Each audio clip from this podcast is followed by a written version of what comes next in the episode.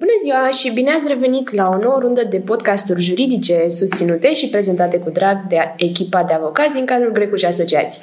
Eu sunt Elena Manea, iar alături de mine se află astăzi colegul meu Cristian Badea, care ne va împărtăși din cunoștințele sale în materia dreptului imigrărilor. Bună, Cristian! Bună, Elena! Îți mulțumesc foarte mult pentru timpul acordat și aștept cu interes să aflu care este tema despre care urmează să discutăm astăzi.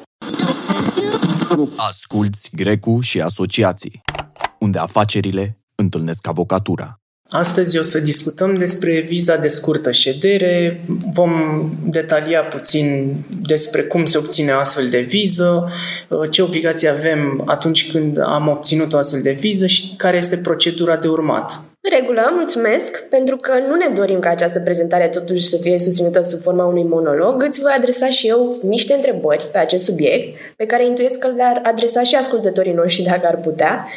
Spunem pentru început, la ce ne gândim când trebuie să obținem o astfel de viză? Viza este o autorizație care se aplică pe documentul de trecere al frontierei și care permite deținătorului să se prezinte la punctele de trecere ale frontierei române pentru a solicita fie tranzitul, fie șederea temporară în România pentru o anumită perioadă determinată. Uh, această viză permite străinilor să solicite, în primul rând, intrarea pe teritoriul României pentru alte motive decât imigrarea. Aici se face și distinția între viza de scurtă ședere și cea de lungă ședere despre care vom discuta într-un episod următor. Um, această viză practic apare ca o autorizație aplicată pe um, pașaportul persoanei respective și um, pentru că nu toate statele uh, cer o astfel de viză, atunci când uh, urmează să analizăm exact uh, situația persoanei care solicită o astfel de viză, trebuie să avem în vedere și tratatele pe care România le are cu statele respective. Spre exemplu, în Ucraina sau Republica Moldova, uh, în tratatele bilaterale între România și ace- aceste două țări nu se prevede necesitatea unei astfel de vize pentru ca acești cetățeni să intre la noi în țară. Ei, bineînțeles, aceasta se aplică și pe bază de reciprocitate și noi, la rândul nostru, când călătorim în aceste țări, nu avem obligativitatea obținerii unei astfel de vize. Însă trebuie să avem în vedere că, uh, în acest caz concret, dacă urmează să intrăm nu putem avea o ședere mai lungă de 90 de zile. Spunem, te rog, în concret, pe ce durată poate fi acordată această viză? De regulă, viza de scurtă ședere se acordă pe o perioadă de 180 de zile, însă, așa cum spuneam, uh, șederea efectivă nu trebuie să depășească 90 de zile în decursul acestor 180 de zile. Uh, practic, uh, persoana obține autorizația de intrare în această perioadă de 180 de zile, dar nu va putea să aibă o ședere efectivă decât de 90 de zile raportat la această perioadă. Viza uh, respectivă poate fi acordată și de regulă noi când o solicităm, o solicităm astfel încât să aibă mai multe intrări.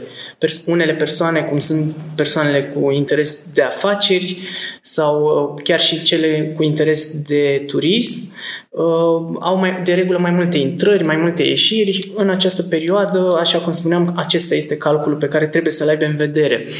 În mod uh, excepțional, pentru străinii care călătoresc în mod frecvent în România și vor trebui să dovedească acest lucru, pentru uh, anumite relații de afaceri sau cooperare cu anumite societăți, uh, la solicitarea autorităților sau a societăților respective, viza poate fi acordată chiar și pe o durată mai lungă, de la un an până chiar la o perioadă de 5 ani de zile.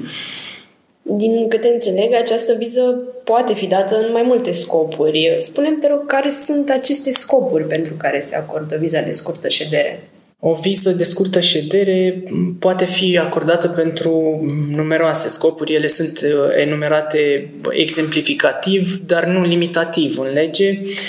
Un scop ar putea fi uh, cel pentru misiune, de exemplu al străinilor care pentru rațiuni care țin de funcția lor publică sau administrativă trebuie să se deplaseze în România. Cum ar fi, de exemplu, cei care au funcții în cadrul guvernelor, administrațiilor publice, organizațiilor internaționale care activează la noi în România. Trebuie menționat că acest tip de viză se acordă și membrilor de familie care îi însoțesc pe aceștia. Mai există și scopul, în scopul turistic pentru cei care urmează să viziteze România pentru motive turistice, în scop de vizită, uh, străinii, de exemplu, care vor să vină în vizită, fie la cetățeni români, fie uh, chiar la cetățeni străini care au un drept de ședere legal la noi în țară. Uh, scop de afaceri, fie de transport, activități sportive, uh, atunci când pe o perioadă limitată uh, de timp străinii participă în țara noastră la aceste activități sportive care, bineînțeles, vor trebui să fie și justificate. Mai există și motive culturale, științifice, umanitare, în ultima vreme acestea au crescut ca și număr, tratament medical de scurtă durată sau alte activități care nu contravin legilor române, adică practic motivele solicitării unei vize pot varia interminabil doar trebuie să justificăm exact motivul pentru care dorim să intrăm în România, astfel încât să ni se acorde uh, dreptul de intrare. Ce pași trebuie să urmeze în concret o persoană interesată de obținerea acestei vize? Care este procedura efectivă și cât durează, măcar aproximativ? Pentru obținerea unei astfel de vize, evident, în prima fază va trebui să pregătim dosarul, să facem o programare prin intermediul platformelor puse la dispoziție de Ministerul Afacerilor Externe, uh, prin care să fie practic prezentate toate documentele, motivele solicitării vizei respective în funcție de obiectul pe care l-am discutat uh, mai devreme și scopul pe care îl are persoana atunci când dorește să intre în România. Pentru anumite state este necesar să menționăm faptul că la solicitarea unei vize de scurtă ședere este uh, necesară și o invitație. Aceste invitații uh, pot fi uh, solicitate a fi fie notariale, adică să fie autentificate de un notar public din România, fie invitația să fie avizată de către Inspectoratul General pentru Imigrări. Așadar, venirea unei persoane în România poate fi condiționată de uh, existența acestei invitații. Într-adevăr, este o procedură destul de complexă și uneori poate fi de lungă durată în obținerea documentelor necesare pentru solicitarea respectivă, dar și soluționarea efectivă a dosarului poate dura chiar între 3-15 zile și poate fi și prelungită această perioadă în funcție și de încărcarea uh, oficiului consular uh, la care ne adresăm. În anumite state, oficiile consulare sunt supra-solicitate și timpul de răspuns, evident, este mult prelungit peste cele estimate de către noi atunci când facem solicitarea.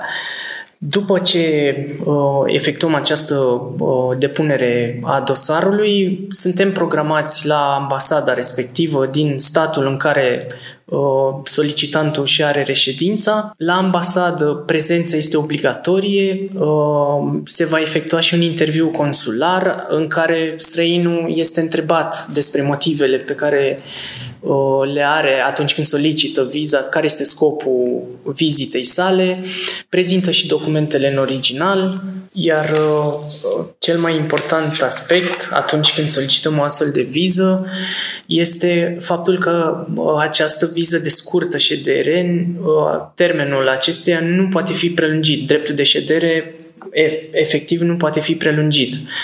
Și, practic, uh, atunci când uh, se depășește termenul pentru care a fost acordată, va trebui să facem o nouă solicitare, în niciun caz să nu cerem prelungirea unei astfel de vize. Tocmai prin aceasta se și diferențiază de celelalte tipuri de viză de lungă ședere, despre care o să discutăm într-un episod viitor. Îți mulțumesc foarte mult pentru toate aceste informații, Cristian, iar vouă, celor care ne ascultați, sperăm să vă fie de folos. Dacă vă place contentul nostru și doriți să fiți la curent cu publicațiile noastre, ne puteți urmări cu ușurință atât pe canalul nostru de YouTube, pe pagina de social media, pe LinkedIn, dar și pe site-ul nostru www.grecullawyers.ro, unde publicăm în mod regulat noutăți legislative din arii diferite de drept. Vă mulțumim, ne revedem curând! Asculți Grecu și asociații, unde afacerile întâlnesc avocatura.